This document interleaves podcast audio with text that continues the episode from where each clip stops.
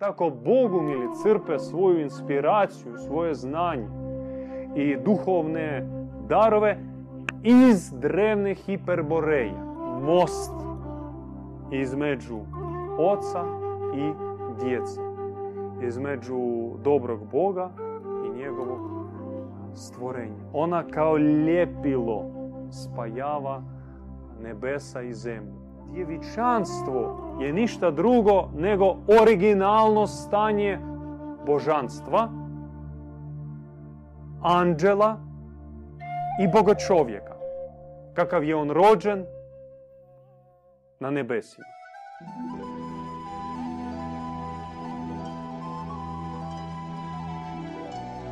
Bogumilstvo je široka tema, neobuhvatna i to je ocean milosti, mudrosti, inspiracije koji nema krajeva. Onaj ko uroni se u taj ocean, taj zaista može plivati u njemu beskonačno. I što je najvažnije, može blaženstvovati bivajući u tom oceanu. Tko su bogumili?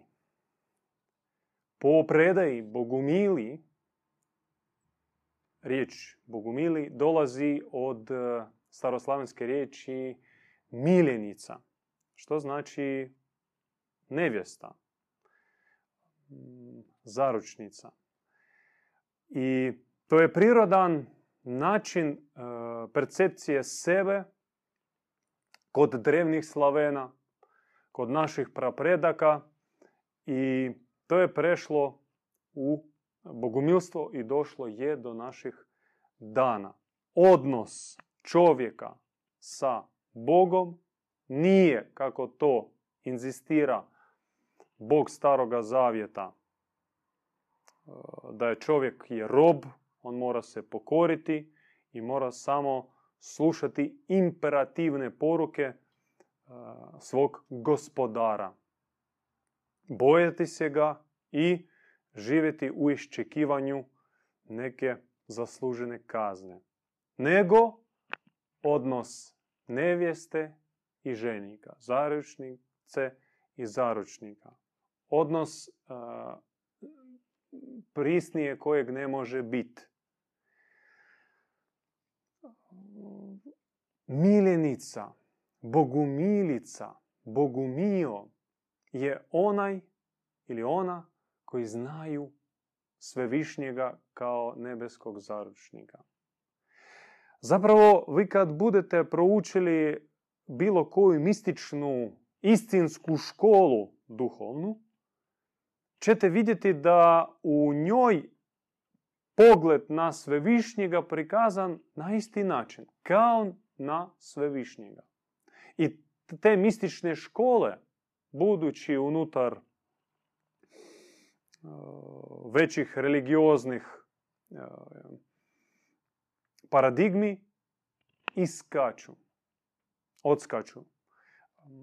Recimo, sufizam i sufijski pogled e, na svevišnjega, recimo kod Dželaldina Rumija, je bio totalno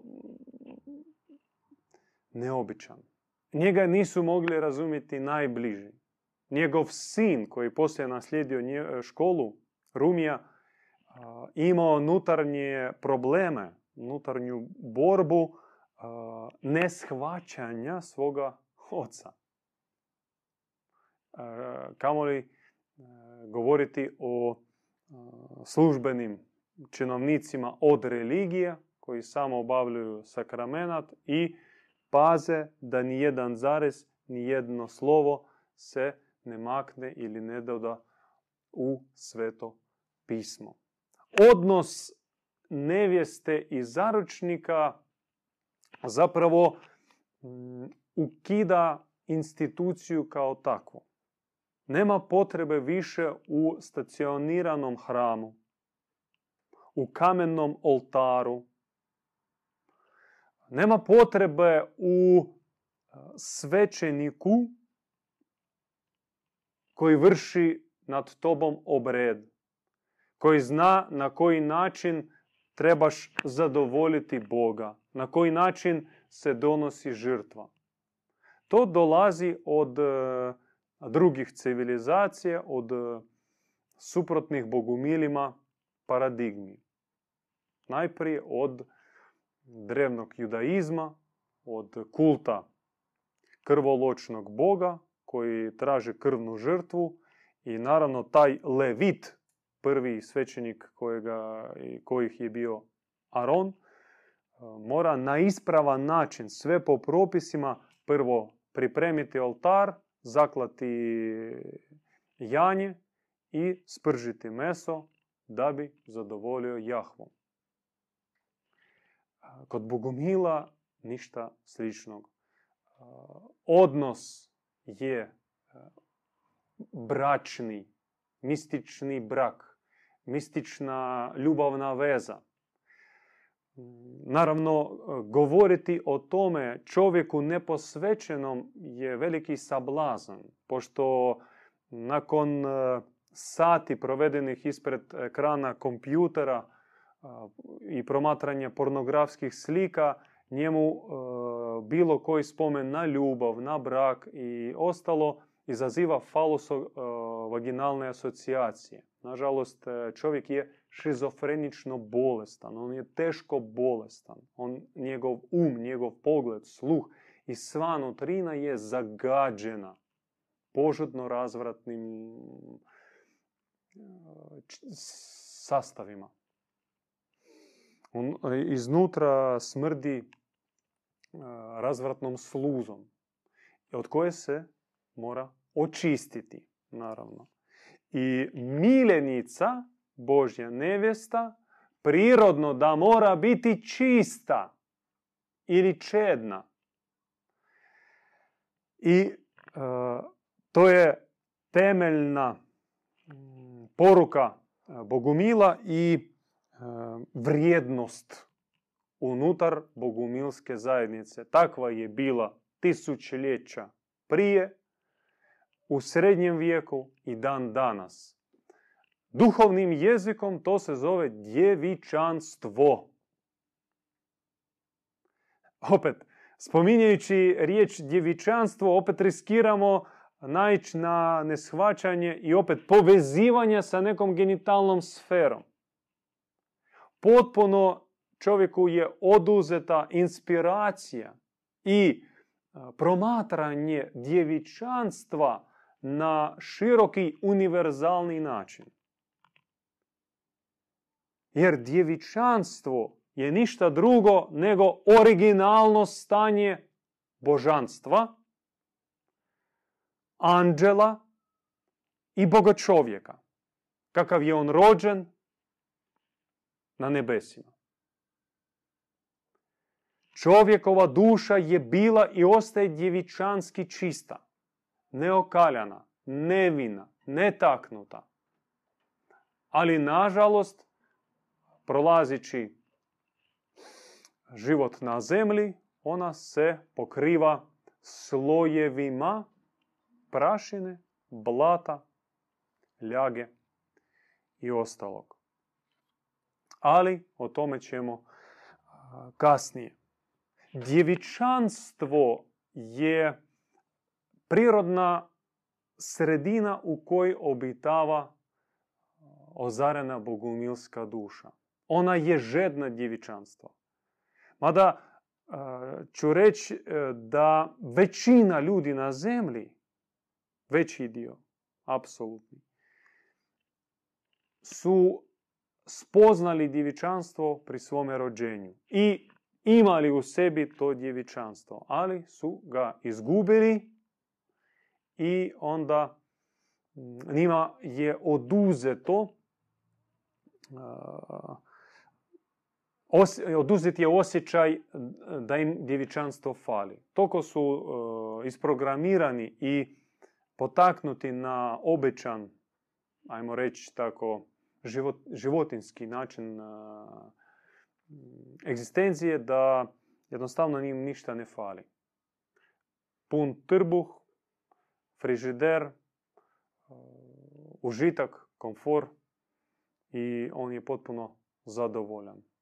Dok postoji dio duša na zemlji koji čak sa gubitkom djevičanstva osjećaju da im nedostaje. Da ga moraju vratiti, ali ne znaju kako, kako to uspiju učiniti. Idu tražiti u ljubavnim vezama, u romantizmu, pokušavaju pronaći djevičanstvo ili vratiti ga preko duhovnih praksi i škola, ali zapravo ne uspjevaju sve dok ne dođu u pravu zajednicu gdje se djevičanstvo njeguje. Zvanično i religiozna institucija predlaže neku vrstu djevičanstva, ali zove to celibatom. I kod e, vas možda će se stvoriti jedna pomješana slika. Djevičanstvo nije celibat. Što je celibat? Celibat je zabrana na odnos sa suprotnim spolom. To je u startu negativna kategorija koja pretpostavlja negiranje. Što nije slučaj sa djevičanstvom. Djevičanstvo je isključivo pozitivna kategorija, mada ima taj dio možda 1% nekakvog odricanja, odmicanja od e, nepotrebnog.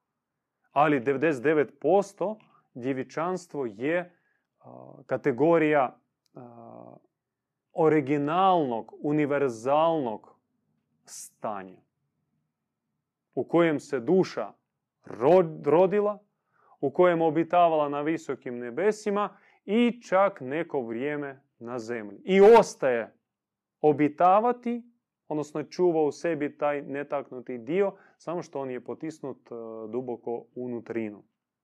I zatvoren, pokriven korom adaptacije, prilagođavanje ka grubom materijalnom svijetu i nikako da proradi, nikako da izađe uh, na vidjelo.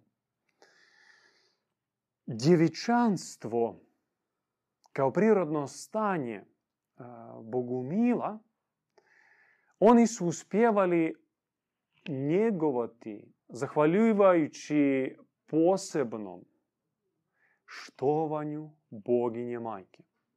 Tko je boginja majka? To je drugo hipostazno od grčke riječi hipostasis, lice ili lik svevišnjega. Znači, Bog, božanstvo, ima dva prirodna lica. Očevo i majčinsko.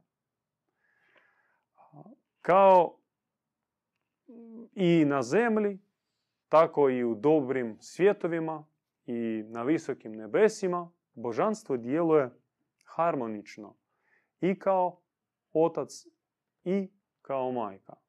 U suštini to je jedno božanstvo, ono jedno, to je jednota. Ali postoje e, hipostazne, te osobite razlike uh,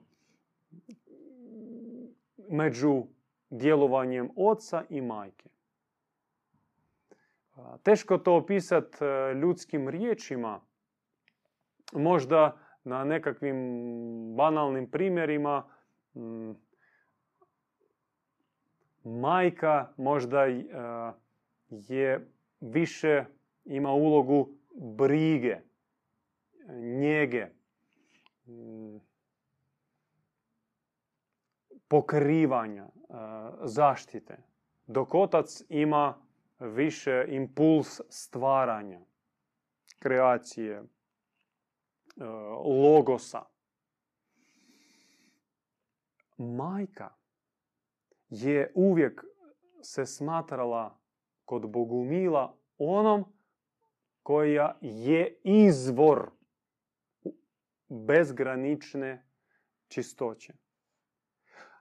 Ako nekom falilo djevičanstva, ako neko padao u iskušenje, onda bio znak da odstupio od brige majčine. Ispao si ispod njezine zaštite. I moraš povećati svoje posvećenje, svoje molitve ka bogini majci. Ona je slavila i veličala se kao utjelovljena velika vazda djevica.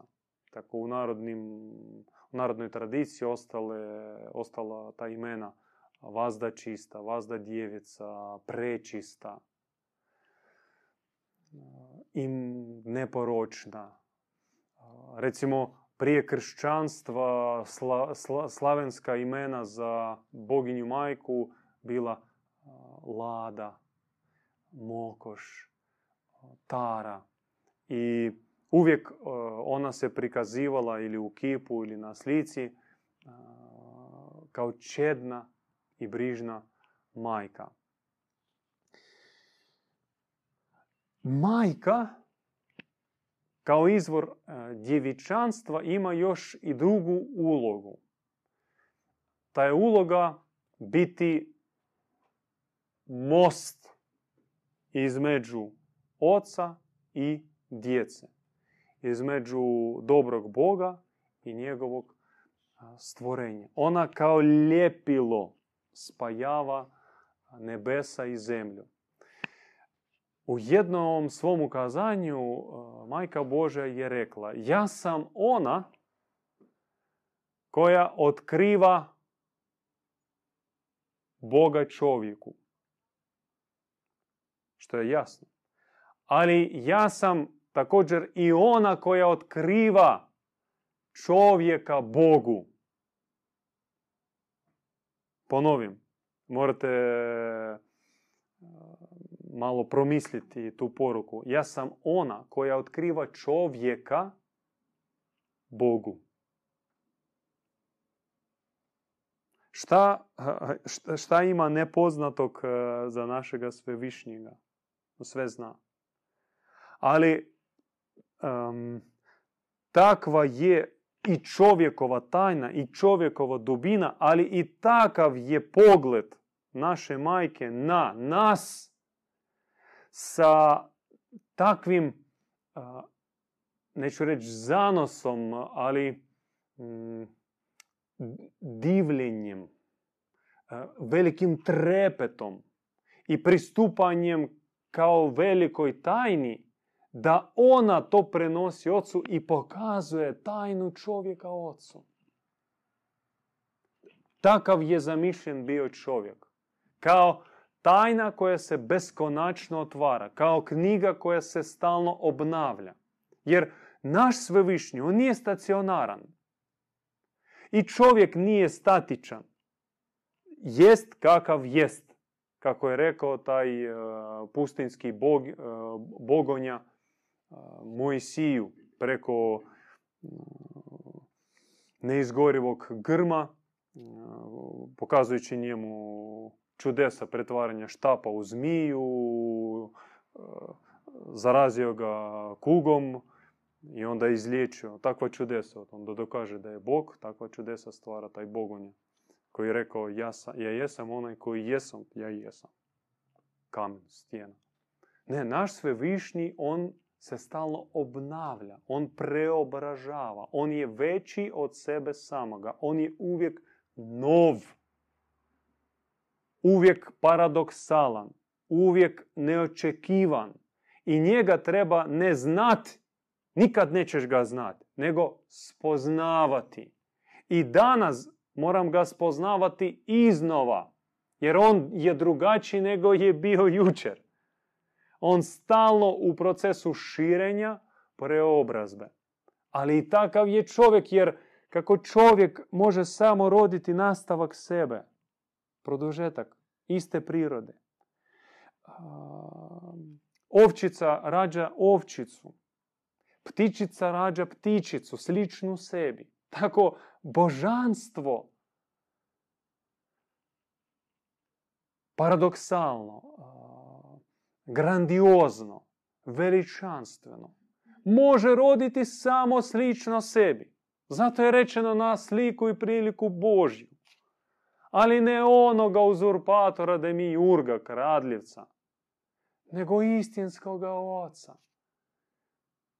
Čovjek je isto velika tajna koju treba spoznavati. Mi jesmo velika tajna, a ne znamo ni 0,1% tko smo, što smo, radi čega smo.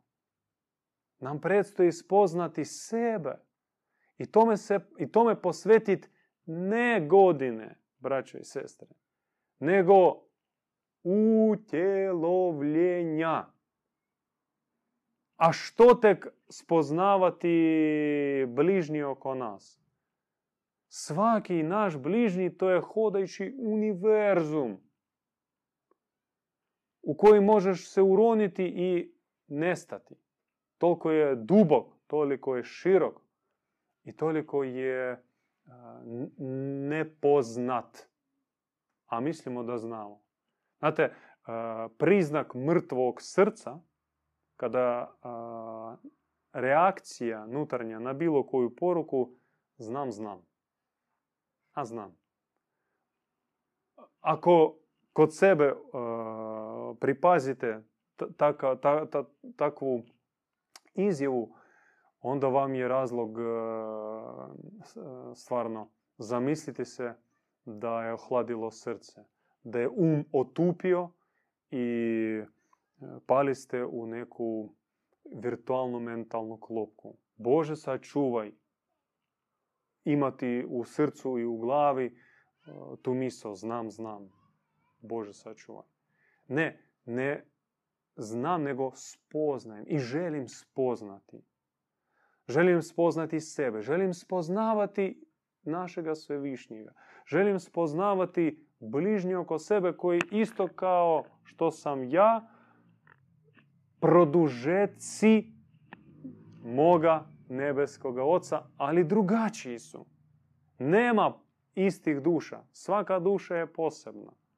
U svakoj od duša otac je nadvladao sebe, prevazišao sebe. On je postao veći od samoga seba u rađanju čovjeka.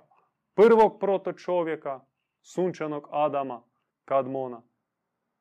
Ali dalje. Od svaka duša koja dolazi na zemlju ili koja se rađa tamo na visokim nebesima i boravi u nekim dobrim svjetovima, to je otac i majka, pošto oni zajedno rađaju, koji su veći od sebe u trenutak rađanja. Ta poruka je mm, netipična za ovu civilizaciju, pošto religiozna paradigma institucija se temeli na postavci da sve je rečeno, sve se zna i ništa novo se ne može dodati. To je zabilježeno u Starome zavjetu, u rečenici nema ništa novog pod nebom Izraelovim. Znači, sve je već ispričano, sve je već odrađeno. To je suprotno onome što uče bogumili. Porijeklo bogumila, i o tome smo rekli, je iz drevne civilizacije Hiperboreje. Zemlja nije uvijek bila ovakva zločasta, ovakva nepravedna, ovakva žestoka, gruba, poput džungle. Ili sa stablima, lozama i životinjama, ili sa kamenim zgradama, autima i konzumima. Ista je džungla. Ali zemlja nije uvijek bila takva. Bile su, bila su vremena kada zemlja ili veći dio zemlje pokrivale dobre civilizacije. O njima možemo saznati tek preko predaje, mita, legende. Malo je ostalo nekih realnih zabilježenih podataka.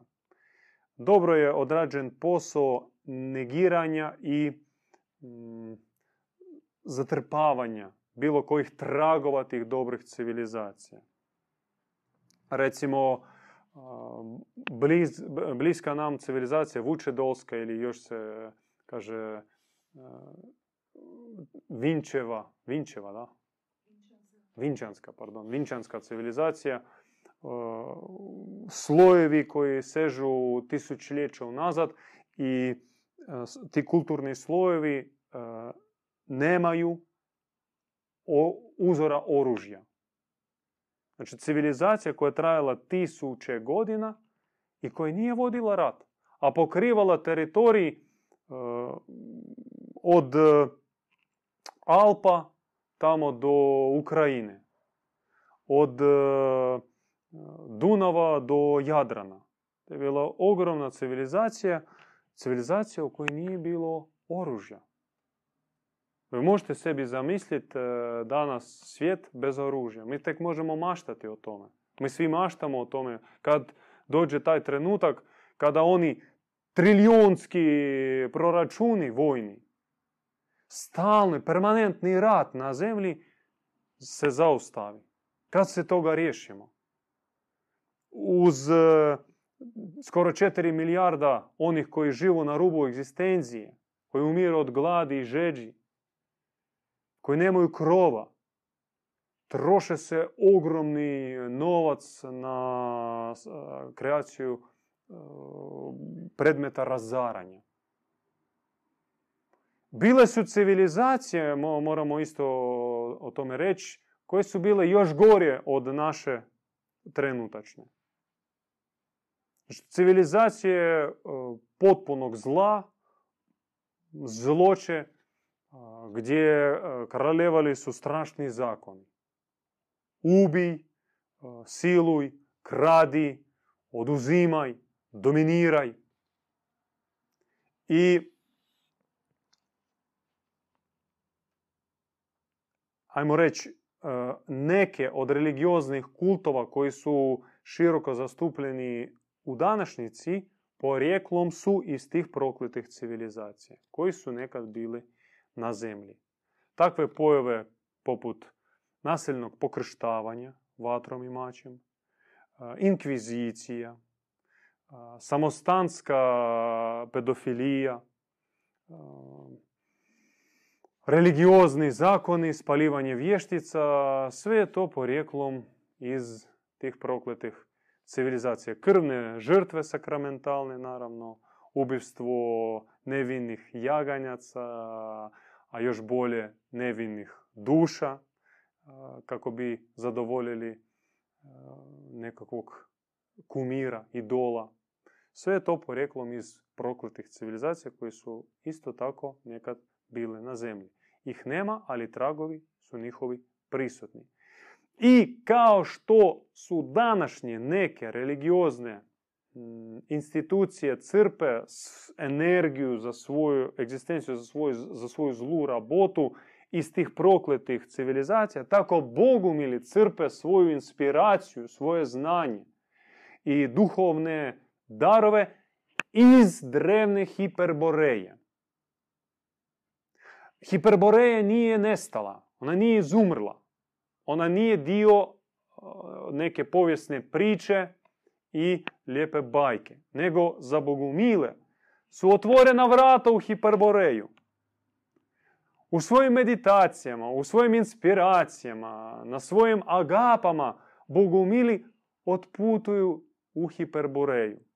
Otplove na lađi bijeloj u plovidbu hiperborejskim morem i posjećaju hiperborejske gradove, naselja, mogu komunicirati sa naselnicima Hiperboreje, našim predsima koji su ostali besmrtni, koji nisu napustili zemlju, jer ne mogu, jer nima draga zemlja i mi smo njihova djeca. I oni se zalažu za nas, oni se žrtvuju za nas i pomažu nama ali nažalost veći dio njihove pomoći ostane neaktualiziran zbog gluhoće i sljepoće ljudi izazvanih religioznim marazmom. Marazm je stanje starčiske od e, izumiranja mozga, kada čovjek, on, e, njemu kapacitet mozga radi na 1%. To je stanje suvremenog e, žitelja zemlje. Zbog religioznih dogmi, doktrina, raznih vjeronauka, on sebe deklarira kao vjernika, kršćanin, musliman, ali toliko njemu zakočen duhovni um, toliko njemu mrtvo srce da on jednostavno ne može barem malo počuti one poruke koje se stalno šalju na zemlju. Pazite, tisuće ukazanja Majke Bože samo u 20. vijeku po, cijelom, po cijeloj zemlji. Od poznatih e, samo Lourdes, e, Garabandal, Međugorje, Fatima, Zejtun u Egiptu gdje gomila od 100.000 ljudi gleda svjetlosni siluet na kupoli koptskog hrama i blaženstvuju. Sve je to prekriveno, sve je zapečačeno, a takvih još bilo na tisuće samo u 20. stoljeću. I gdje su te poruke? Kakva je, znači u Međugorje, tu blizu nama, odlaze milijuni hodočasnika. Vjerojatno i među vama ima prisutnih oni koji su bili u Međugorju. A jel bi znali vi sada ispričati poruke međugorske? o čemu je bilo međugorsko ukazanje? Pa to ne znaju čak oni koji odlaze svake godine, koji na koljenima klećući e, idu križnim putem do mjesta ukazanja, ni oni ne znaju poruke, zato što negira se. Svjesno se radi na tome da bi ona objava, ona poruka, ona uputa koja dolazi od ozgora ostala prešućena. Jeste sagrađene cijeli kompleksi, ulice, talijanska ulica, irska ulica, hrvatska ulica, u tom Međugorju i ništa od poruke. Ista priča sa Lurdom.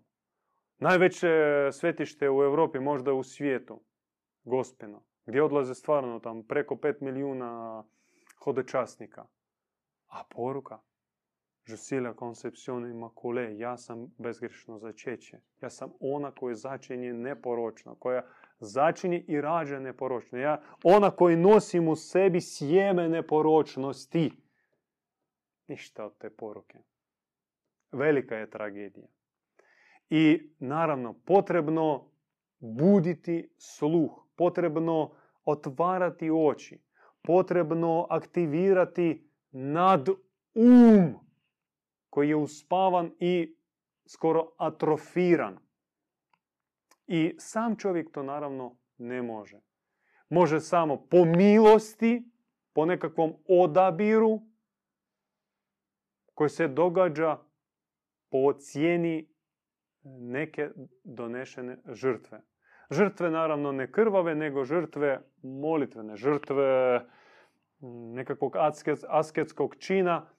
Neko neki svetac, neka besmrtna duša, neki pravednik mora sa suzama i znojem izmoliti dušu i ščupati iz stanja sna.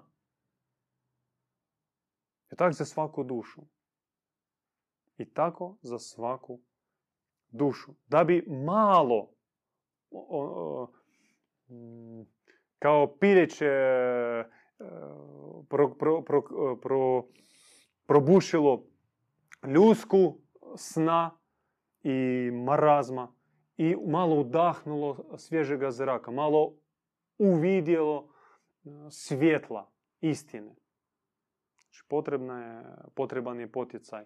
I naravno, potrebna je sredina, potrebna je zajednica gdje, koja akumulira na zemlji koncentrirano svjetlo. Šta je rekao prije 2000 godina Krist?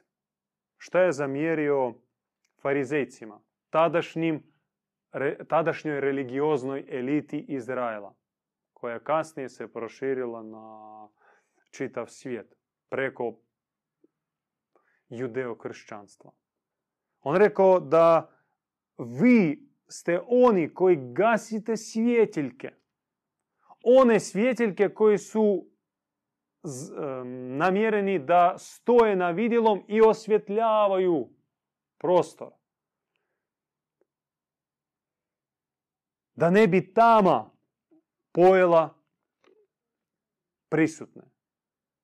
Da, da ne bi oni vukovi i zmije koji samo u mraku, u tami mogu djelovati, došli i učinili zlo. Potrebne su svjetiljke. I što vi radite sa svjetiljkama? Vi ih stavite pod stol, vi ih sakrijete, vi ih maknite. Vi možete sami naći e, desetke primjera takvoga. Čim se pojavi neki svećenik, e, neki pastor sa darovima duha koji može sa propovedi potaknuti ljude, koji potakne na molitvu, na neki pravedan život i oko njega se počne okupljati e, gomila. Ljudi počnu dolaziti iz drugih mjesta. Čim saznaju, maknu ga. Šta je bilo sa Padrem Pio? 10 godina, čak 15 godina samostanskog pritvora, zabrana na ispovijest, propovjed i misu. I e, ti više tisućna pastva ostala bez svog pastira. Makli su pastira od svoje pastve i ovčice su izgubile. Šta je bilo najvećem kršćanskom mistiku Ivanu od križa? Srednjevjekovnom španjolskom pistu, teologu. Svoj najbolji traktat Noća no, noć, noć duše, noća delle oscure. Uh, on je napisao u zahodu samostanskom, gdje su ga bacili, na zidovima. I pri njegovom životu taj, ta, taj traktat, taj esej nije bio objavljen. Tek poslije njegove smrti, nekoliko desetaka godina kasnije, skrivečki u nekoj trećoj tamo e, pokrajini je e, jedna grupica izdala taj traktat i čitali su ga šaputom. Jasno je zašto. Rekli smo zašto. Zato što su oni koji na vlasti u tim religioznim institucijama crpe svoje inspiracije ne iz hiperborejskih riznica, ne od našega predobroga svevišnjega ime kojemu je beskonačan trajni logos. Onaj koji govori i nikad šuti. Nego od suprotnoga. Inkvizitora, dominatora, krvolokota i ubojce. Kako se dogodilo da duša nevina, čista, kao nastavak savršenoga Boga postala ovakva kakva jest. To je tema broj jedan kod Bogumila. I taj dio učenja bogumilskog zove se adaptacijsko preoblikovanje. To je vrlo važna tema. Onaj koji je shvati, taj će uh, imati priliku u kratkom roku osloboditi se od većine svojih problema. Dvije riječi, adaptacijsko preoblikovanje. I one zapravo i objašnjavaju suštinu onoga što se dogodilo. Po predaji Bogumilskoj prvi koji je otpao sa neba, neću se sada zaustavljati o tome kako je pao taj Lucifer, Satanael, Džavo kako se on pretvorio iz e, vrhovnog anđela u zmaja. E, to je odvojena tema i čak nije ona toliko važna. E, važno što se dogodilo kasnije. Pošto taj zmaj, taj Lucifer još u sebi imao po inerciji anđelsku prirodu, imao mogućnost pristupati nižim anđelskim nebesima. Nebesa su organizirani poput katova. Tako već kako i svjetlo, ono ide iz jezgre prema van, kako sunce najjače, najsnažnije je u svoj jezgri u sredini. I onda sunčeve zrake, svjetlosne zrake isijavaju u širinu i onda što dalje odlaze, to naravno jačina svjetla se gubi. I tako i anđelske sfere. I od prvo i drugo nebo, to su bile anđele koje su, ajmo reći, bile neke vanjske, rubo, vanjski rubovi univerzuma. I od Lucifera imao priliku razgovarati s tim anđelima i njima nuditi svoje projekte. Veći dio anđela bio je mm, skeptičan i odbio te ponude, ali bili su i oni koji su ga slušali. I tako slušajući pristupali, odnosno pristajali um, uputiti se u njegove civilizacijske slike. Tako je on ponudio ono što, kako je rekao, vi ne znate. Vi ne znate jer od vas otac skriva nešto. Šta skriva? Šta može otac od nas skrivati? A skriva od vas posebnu ljubav. Ljubav on e, zabranio vam da znate, a vi odživite poput e, uspavanih muha. Ljubav, svjetlo, blaženstvo i vi ste zapravo uspavani i malaksavi. A ja, ja vam nudim spoznaju, znanje, tehnologije. Vi ćete biti e, ko bogovi, ko, na, ko bit ćete veći od našeg oca.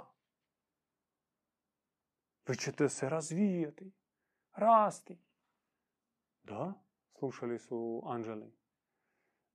I neki dio njih on je uspio nagovoriti, primamiti sebi i od tuda počinje priča o padu.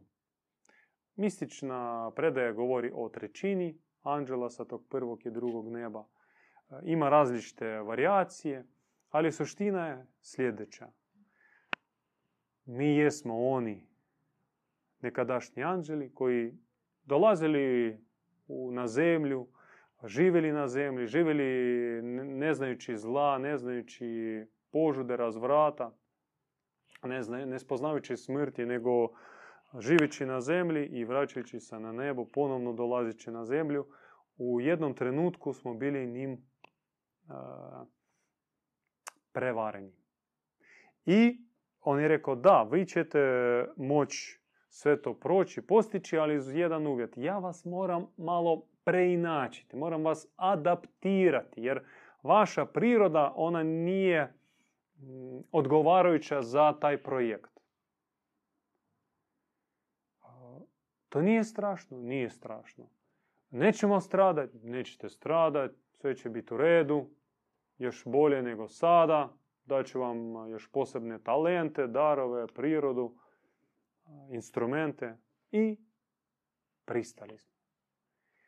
I onda se dogodilo preoblikovanje, tuda ta riječ preoblikovanje i adaptacija. Adaptacija za Luciferov projekt materialističkog života, materijalnog života, materijalnog prostora. I zapravo mi smo ispadali iz, tog duho, iz te duhovne dimenzije uh, pretvarajući se u ono što jesmo. Uh, to je išlo preko 180 mističnih, uh, ajmo reći, astralnih operacija koje su bile izvršene na nama. Uz pomoć svojih operatera, laboranta, Lucifer je počeo svoje oblikovanje. Najprije on je izbrisao mistično sjećanje na naše nebesko porijeklo. Dakle, zaborav na oca, na majku, na domovinu i to uh, kod nas djeluje kao uh, ona amnezija. Mi osjećamo da nešto nam fali, a što nam fali ne znamo. Ne, ne, ne bi znali čak uhvatiti. I zato i vjera naša, ona kao slijepo. Mi, mi ne, ne, ne sjećamo se. Nas nešto mami e, nazad, ali gdje? Ne znamo. Kakav je Bog? Nekako zamišljamo, ali ne vidimo ga, ne znamo. Izbrisano. To je bilo prva operacija koju je izvršio Lucifer sa svojim pomagačima. Izbrisali nam mistično sjećanje. Onda te krenulo vađenje božanskih sastava, brisanje sedefnog peluda od kojeg je sastajala duša, promjena vida, promjena mističnog sluha, formiranje astralnih tijela. Ali na našu sreću on nije smio, nije uspio ući preduboko u našu prirodu. Kad je on išao kopati u dubinu naše božanske prirode, došao tak na 5 do 15%. I kad je došao na onu dubinu od 15% naše prirode, svjetlo koje je sijavalo iznutra postalo je toliko jako da on nije mogao izdržati. On nije mogao podnijeti to svjetlo. Onaj sjaj koji e, izbijao iz naše jezgre duhovne. I zato je morao samo to zalijepiti. Kasnije to je prešlo u onu starozavjetnu priču od praha i gline stvorio je čovjeka. Zapravo nije stvorio taj demiurg, nego je sa prahom i glinom on je zamazao božansku prirodu i sakrio je božansku dušu u toj glini, u tom kalupu. A ono što je bilo na vanštini pomiješao sa svojom prirodom, puno toga je naravno uzeo sebi, zgrabio i dalje koristio kako bi varo druge duše, kako bi mogao sebe prikazivati kao Boga, lopov i prevarant.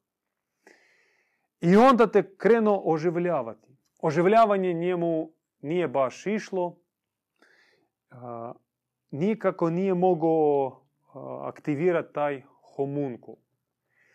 I tu jedan ključni dio te priče, mm, on je njemu trebalo potaknuti mekanizam požudnog života. Znači prebaciti čovjeka sa božanske energije na svoju. Ako božanska energija, božanski svijet se temelji na djevičanstvu, onda Luciferov svijet, Luciferov projekt i Luciferovo stvorenje se bazira na požudi. I on uh, to prvo nudio. Evo, probajte vi ovu požudu. I anđeli nisu razumjeli o čemu on priča. Jednostavno, E, njima je bila odsutna slika što znači požuda. Onako kako za današnjeg čovjeka nije jasno što je neporočno začeće, to je neka bajka, to uopće šta je to? Živjeti tisuće godina, to je, to je nepojmljivo. Tako za prve te e, po, po, po, pokvarene ili pale duše nije bilo pojmljivo šta je požuda. Oni ih ubrizgivo, stavio injekcije te požude i to nikako nije moglo proraditi. On njima napravio genitalije i sve jedno nije išlo. I od mistična priča kaže da on je pobjesnio i tada izvršio čin silovanja. On je silovao duše, što je poslije, naravno, preko sljedeće operacije opet je izbrisao sjećanje na to, ali ta trauma metafizička je ostala kod nas. I što je važnije, preko te traume došlo je do dubokog unutarnjeg straha. Strah koji leži u samoj osnovi čovjeka na zemlji. I on ne može se nikako s njim riješiti. On ga prekriva, taj se strah sublimira. Čovjek je zapravo i izgradio svoju civilizaciju kako bi potisnuo taj strah nestanka. Strah od tog zlo, zlotvora, zloga očuha, silovatelja koji kasnije plašio, ugrožavao, prijetio i slao razno razne kazne i stvorio religiozne institucije i čovjek on poistovjećuje se, on kaže ja sam pravoslavac, ja sam katolik, e, samo da ne bude kažnjen. Nema u tome ljubavi, nema u tome blaženstva, nema u tome inspiracije. Tamo leži ta metafizička trauma silovane žrtve. I to je gorka istina o nama. Da bi se toga riješilo, da bi se mi oslobodili od adaptacijskog preoblikovanja koje se dogodilo, sad mi sve govorimo o prije utjelovljenja, ali ono se nastavilo i na zemlji. Dalje uh, vađenje božanskih čestica, on je izmislio organ uh, kako bi uh, onu prirodu koju morao zatrpati sa glinom kako bi čupao, vadio, crpio polako, izmislio poseban organ. Mističnim jezikom on se zove župel ili fornak s latinskom. Peć požudnog raspaljivanja. Ona se nalazi u supljelnom tijelu, u dijelu abdomena i to je pogon koji stalno generira bludne impulse. Kako to funkcionira? Čovjek pod vanjskim nekim iskušenjem, sablaznom kojih ima tisuće načina, on ide isprobati požudnu slatkoću. Radi toga mora se uzeti božanska čestica, sedefne, i ona se smješta u taj uh, mikroreaktor u koji se razbije i onda izbacuje se energija na kojoj živi čovjek. Energija naslade, energija egzistencije. Dakle, ta božanska čestica se razbije poput atoma u nuklearnom reaktoru i oslobađa se energija zapravo ubijenog Boga. Svaki put, svaki čin protiv univerzalnih zakona. Svaki pad na neki sablazan, na neko iskušenje je ubijanje Boga u sebi. A ta količina božanskih čestica kod nas je ograničena. I svaki put kad čovjek spaljuje sljedeću česticu u sebi, on se približava stanju vječne smrti. Kad on spali sve čestice u sebi, on nestaje kao takav, kao stvorenje, kao duša. Proživljava drugu smrt ili vječnu smrt. Duša nestaje. I to je velika tragedija i nažalost mnogima se to dogodilo. I, nažalost, kod nas aktiviran taj program i mi slijedimo taj pravac prema ne samo fizičkoj smrti, nego vječnoj smrti. I naravno, to treba zaustaviti. I da bi se toga riješilo, da bi se mi oslobodili od adaptacijskog preoblikovanja, prvo treba spoznati, uočiti ono, onu istinu, gorku, bolnu, tešku, ali hrabro uočiti je I onda potrebno je krenuti duhovnim putem. I duhovni put to nije joga, naučki sa pogledom na Kvarnerski zaljev. Duhovni put nije duhovna priča u brajdi uz gemišt. Duhovni put nije meditacija ili ples. Duhovni put je znoj, je borba i neprestani napor. Da. Ali onaj koji kreće duhovnim putem, on dobiva posebnu podršku sa neba. I onaj znoj koji će on proljeti, i one suzice, i one napore koji će činiti da bi pomaknuo nogu za jednu stopu, to sve će biti pokriveno sa preobilnom milošću. Sve će biti podnošljivo i sve će biti blaženo. Duhovni put pretpostavlja duhovni trud. Vježbu, strogost, suzdržavanje, pridržavanje strogim pravilima, postavljanja određenih duhovnih temelja, stegu, vatru, pretpostavlja blizinu onih koji će tebe podržati kad ti sklizneš, da ne padneš. Pretpostavlja duhovnog nastavnika ili nastavnice koji će tebe uputiti i iskoregirat da ne skreneš sa puta, da ne zalutaš. Duhovni put pretpostavlja buđenje duhovne, duhovnog vida, duhovnog sluha, duhovne svijesti i duhovnog srca. Duhovni put pretpostavlja ozarenje i ozarivanje. Ne ona jabuka koja je pala na glavu Newtona i njemu se dogodilo otkrivenja i sve. I onda čekaš kad opet tebi neka jabuka padne na glavu. Nego svjesno ozarivanje. Svjesno prosvjetljivanje. Prosvjetljenje. Zato postoje metode, prakse i hvala Bogu, bogumilska škola je vrlo bogata u tom pogledu.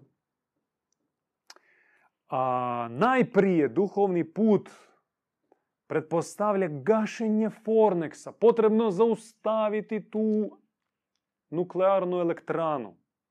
Potrebno zaustaviti fatalni proces spaljivanje božanskih čestica i podhranjivanje od požudnih energija. Potrebno je reći odlučno ne svim formama požude i odabrati djevičanstvo kao jedinu prirodnu sferu obitavanja. A zato potrebno je posvećenje onoj od koje djevičanstvo dolazi. I vraćamo se na početak. Potrebno je, potrebna je predaja bogini majci. Bez nje nije moguće. Sve napore, asketizam, odricanje, post, znojnje, bez boginje majke će biti uzalud i neće donijeti ploda. Potrebno je doživjeti kao svoju rodnu majku i ući u njeno srce da bi se rodio nanovo. O tome je govorio Krist 2000 godina prije. Morate se roditi nanovo. I naravno, mudraci Izraela, Hohamimi, Gledali su ga šokirani, o čemu ti pričaš? Kako mi smo starci, nam je brada sjeda, kako možemo nazvat u majčinu utrobu? Što Krist, naravno, ostao bez riječi. Ako vi ne znate ovo, osnovno, to je abeceda duhovno, to je početak duhovnog puta. Početak vašeg obnavljanja, preporoda. Što vi onda učite Izrael? Čemu? Potrebno se roditi nanovo, a zato potrebna je majka i njeno srce u kojem se rađa duša. I potrebna je kaplica ljubavi nebeskoga oca koja na zemlji manifestira se preko pomazaničko srce. Da bi se dogodilo to neporočno začeće. Potrebna je majka, boginja, i potreban je pomazanik koji predaje e, impuls začeća. I onda duša začinje se neporočno. Njoj odjedan put događa se unutarnja eksplozija, preokret svijesti. I otvara, otvaraju se oči. Ona počne vidjeti, percepirati, doživljavati duhovni svijet. Ona sebe gleda drugačije, doživljava, osjeća se drugačije. Ona shvaća što ona u suštini. Znači, ona dotakne tih nepokvarenih slojeva svoje božanske prirode. Ali naravno, kako i na zemlji, poslije začeća, traje period nošnje. I to je period kada premudrost preko pomazanika, preko zajednice, preko duhovne prakse formira dušu. Moraju se izbrisati e, adaptacijsko preoblikovanje, astralna tijela, astralna osjetila, požudni nagoni, grehovni kalež, fatalni program, neke veze koji nas vežu sa kaldunima i vješticama. Moraju se sformirati novo tijelo, nova savjest, novo srce, svi novi organi. Duša mora biti obučena u blagodat duha svetoga i to je trajni proces. Nekom se on događa brže, nekome kasnije. Neko taj proces odradi u šest mjeseci i čak prije. A nekom su potrebne desetke godina. Ali šta je to na usporedbu sa vječnošću? To je ništa. To je ništa. Ali takva je hipnoza, takva je magijska snaga adaptacijskog preoblikovanja, tak, takva je klopka i kavez u kojem se nalazi duša, da i za ono malo ona jedva može naći volje i snage. Ona može doći pomazaniku, može se njoj dogoditi bljesak uma i srca da bi nakon par dana ona se okrenula, pomračila i dođe neka mantra sekta, sekta, sekta, je sekta. To je sekta, to je nije istina, to je sekta, bježi, sekta. Ona vidjela uživo prosvjetljenu osobu, ona vidjela zaista prosvjetljenu braću i sestre. Ona sama osjetila udarac svjetlosne zrake u srce. Ona se sjetila svog nebeskog porijekla kad slušala e, vijest apostola. I onda opet spušta se mrak i onaj kradljivac, lopov, vuk, vuče dušu nazad u tamu. Pomozi boginjo majko onima koji zaista prate svoje srce i žele vratiti se u svoje izvorno božansko stanje, pomozi njima, pomozi im da izbjegnu sretno sva iskušenja i imaju dovoljno hrabrosti da kad uoče istinu, zalijepe se za nju i držu se sa dvije ruke. Kad ti uvidiš majku, kad je doživiš, kada se udostojiš njene objave, što znači ona je tebe posjetila, tebe, brate, tebe, sestro, onda zgrabi njen plašt, njenu suknicu, njenu halinu i nikad više ne pusti. Gdje god ona ide, ti za njome. Teško, nemaš volje, nemaš snage, hoćeš odustati, nemoj. Drži se, zgrabi i drži se, ne puštaj što god, po bilo koji cijeni. Nikad više. Majko, pomozi, ne ostavi, ne napusti. Molim te, umoran sam, malo se zaustavi. Ona je milostiva majka. Ona će se zaustaviti. Kao majka koja vodi svoje dijete u šetnicu. Mada je umorna, mada zna da treba ići. Ali vidi da dijete ne može. Pa kad ne može, onda ga uzme na ruke i nosi. A ponekad i strogo kaže. Daj malo. Hajde vježbaj noge, sinku. I to isto je majčinska ljubav i majčinska mudrost i način odgajanja. Tko je danas taj bogumilski pomazanik? Tko je onaj preko kojega se otkriva hiperboreja? I bogumilska bogata riznica. Tko je onaj koji nama otvorio nas same? Pokazao je nebo i put preporoda.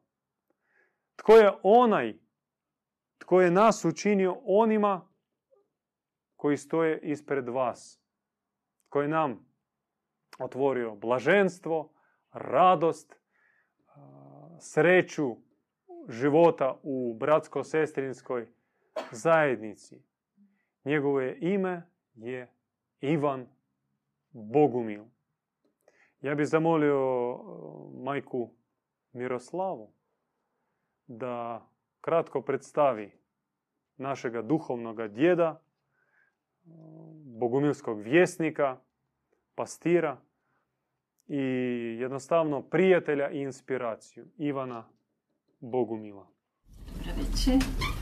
Evo, htjela sam vam pokazati knjigu koja se zove Škola Blaženog Joana. Mi oca Joana zovemo, njegovo duhovno ime je zapravo Ivan Bogumil. E, njegova biografija počinje 1946. godine rođenjem u Moskvi, u jednoj predivnoj obitelji, koja je već bila vrlo, vrlo bogata duhovnošću. E, biografiju njegovog oca možete isto naći u našoj literaturi. Otac mu je bio u zatvoru, u Gulagu patio je. I jedan prorok mistični u zatvoru njegovom ocu kazao, znaš kad izađeš iz zatvora, tebi će se roditi prekrasni sin. I on će postati jedan veliki, veliki prorok i pomazanik. On se čudio što sad to čuje. I sada njegovo e, jako, jako je bogata njegova biografija. Znači on je u Moskvi završio konzervatorij muzike, e, pijanino konkretno svira, zatim sve učilište stranih jezika i bio je jako popularan gospodin, e, intelektualna klasa se otimala da se s njim druži.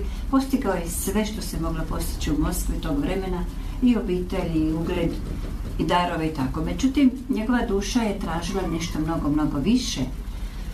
I on je sve živo izučavao što se moglo izučavati, onda je odlučio da pođe u živo hodočašće.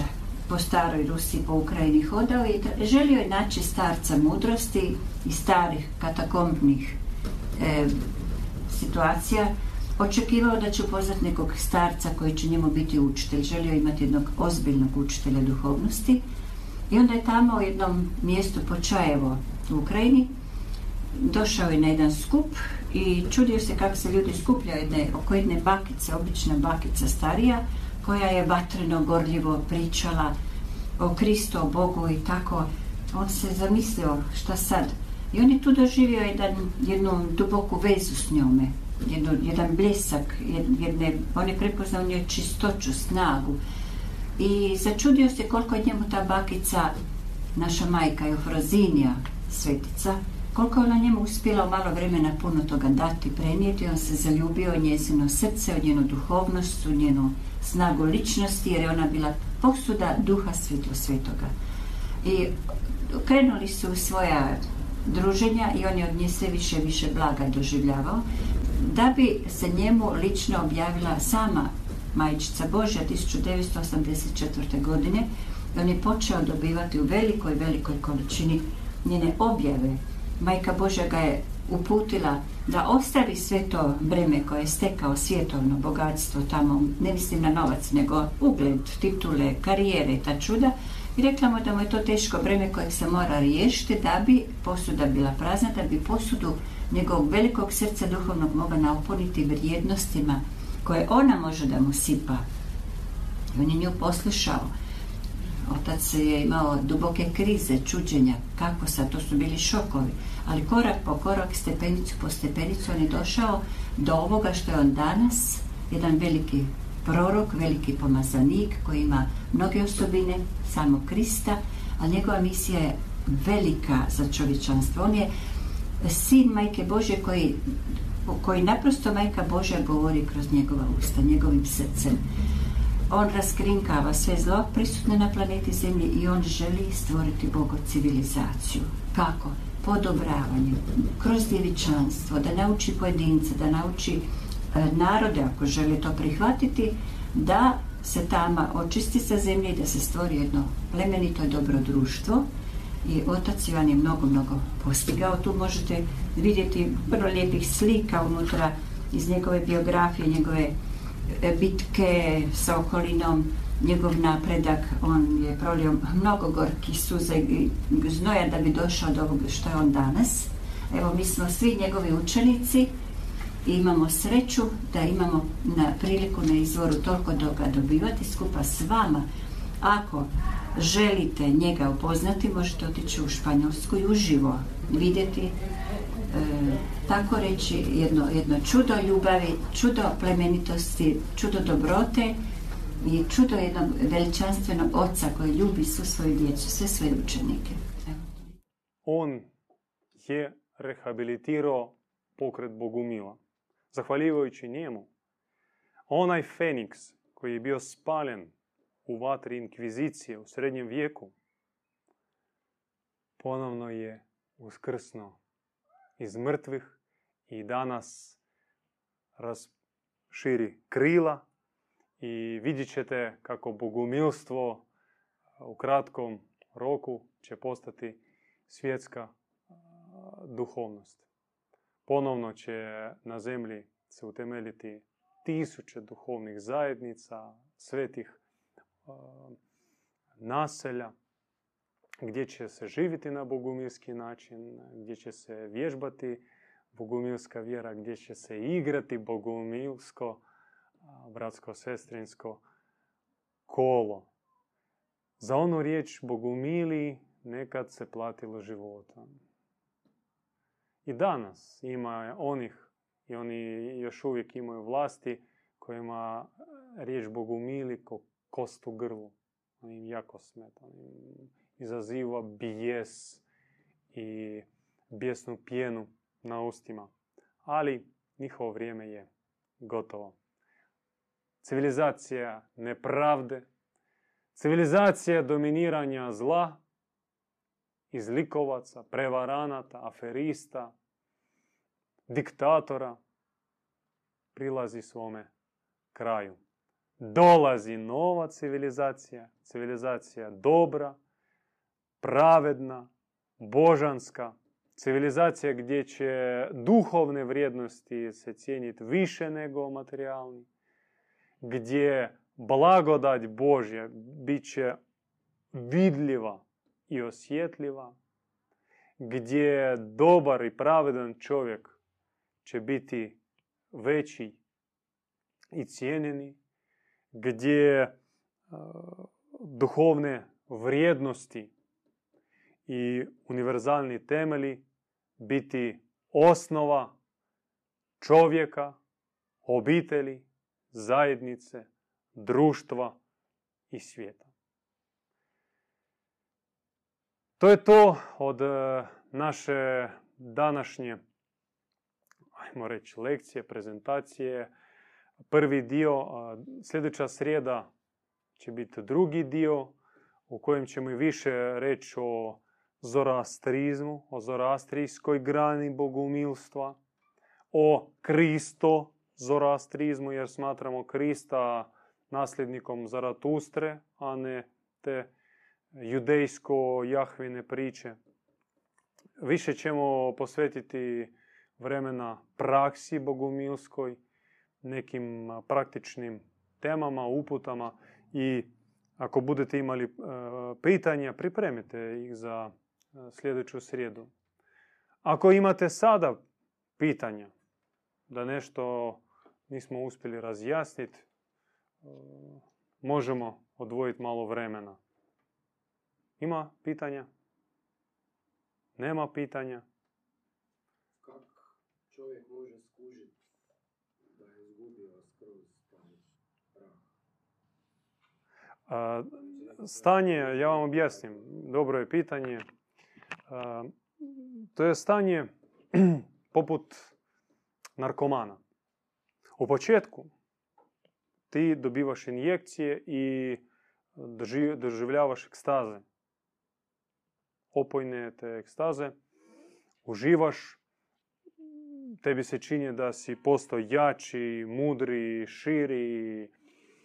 Ali polako, polako ti spaljuješ svoj imunitet i spaljuješ one e, čelije u mozgu koji odgovaraju za osjećaj e, inspiracije. I ti sebi staviš injekciju, ali više ne doživljavaš stanje ekstaze. I ti jednostavno da preživiš, da tebe ne smrvi kriza, ti moraš se boditi. I od stanje narkomana u teškom stadiju i je nešto slično onom duhovnom stanju. Čovjek koji još ima u sebi duhovne čestice, on ima radost. On uh, ima osjećaj uh, miline, blagosti, blaženstva, čak od zemaljskih stvari, gledajući svoju djecu ili od nekih misaonih uh, ozarenja, ma čak i onih opijata koji konzumira, on ima neki osjećaj, ali polako to gubi, gubi, gubi i pada u mrak i depresiju. Stanje koje su, recimo, filozofi egzistencijalisti nazivali egzistencijalna tuga ili čama.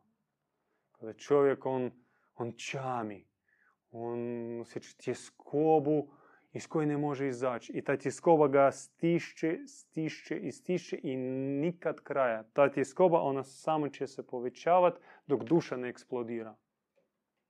To je strašno stanje. To nije za poželjeti nikome i potrebno se zaustaviti. Već sada potrebno se zaustaviti i potrebno vraćati te spaljene božanske čestice. Zato postoje prakse. To je moguće. Ali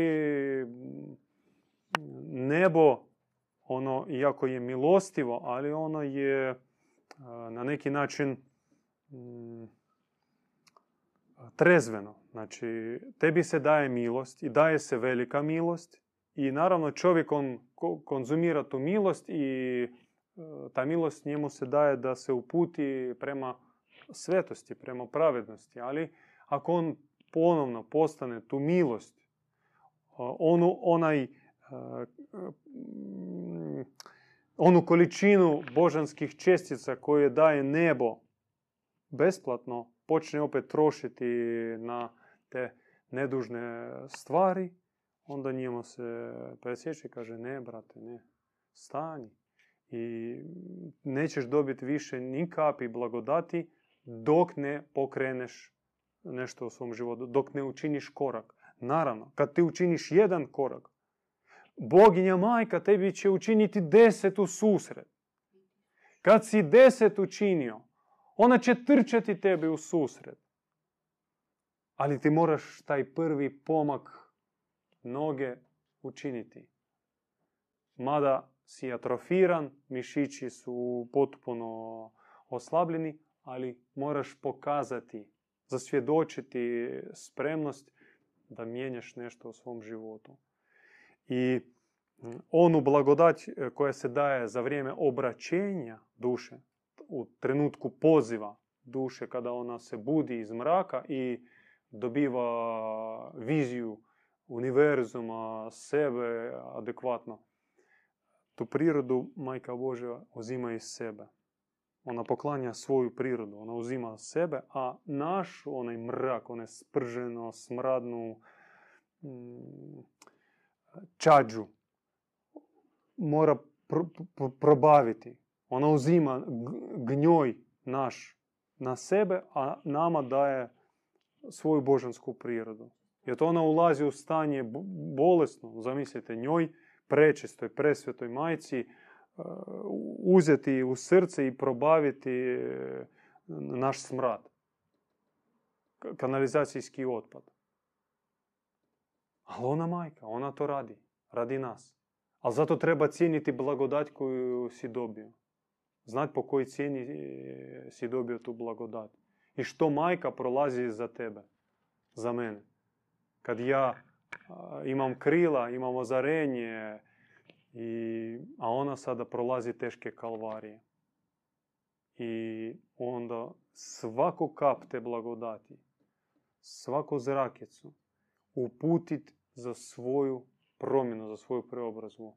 Ne više, ne više požude, bluda, razvrata, ne više toga. Sve prekriženo, nema povratka. Kak je rekao Krist, e, pas koji se vraća na svoju bljuvotinu. Ne bit poput tog psa smradnoga. Ne vraćate se na svoju bljuvotinu. Rekao si ne. Ne vraćaj se više. Mada tebe budu sa kanđama svi ti zlodusi vukli nazad. Ali nemoj. Izdrži. I sam to nećeš uspjeti. Sam ćeš brzo se vratiti. Potrebni su oni koji će tebe malo strože reći. Brate, hajde. Nema povratka. Tebe vuče nazad. Tebi ruka sama se vuče za injekcijom opet uh, alkohol, opet uh, pornografija, opet uh, bankarenje nekakvo. Nema više toga. Samo naprijed i samo gore. Tako. Put je borba, ali borba je plemenita i ona je plodna, ona donosi plod. I nebo je milostivo. Ime našega Oca je milostiv i samilostan. I naša majka samilostna. Oni život daju za nas. Oni ne sude nas. Oni spremni sto života dati za nas. Za svakog svojeg sina, za svaku svoju kćer. I zaista to rade. I oni pomazanici koji dolaze u ime Svevišnjega, oni ne dolaze suditi. Oni će suditi one inkvizitore, one ubojice, hulnike, a ne ljude.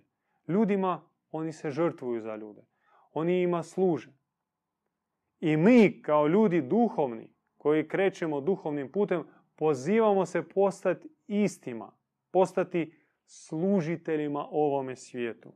Postati svjetiljke za ovaj svijet. Isto tako davati blagodat od Boga kome je namijenjeno i nositi križ za one za koje trebamo ali naravno po blagoslovu svevišnjega, jer mora se znati kome, kada, koliko, na koji način dati te blagodati, te ljubavi i dobrote, da ne bacamo biser pred svinje. Neka mir bude s vama, braćo i sestre. Pozivamo vas sljedeću srijedu. Nastavimo naše bogomilsko predavanje. Mir vam!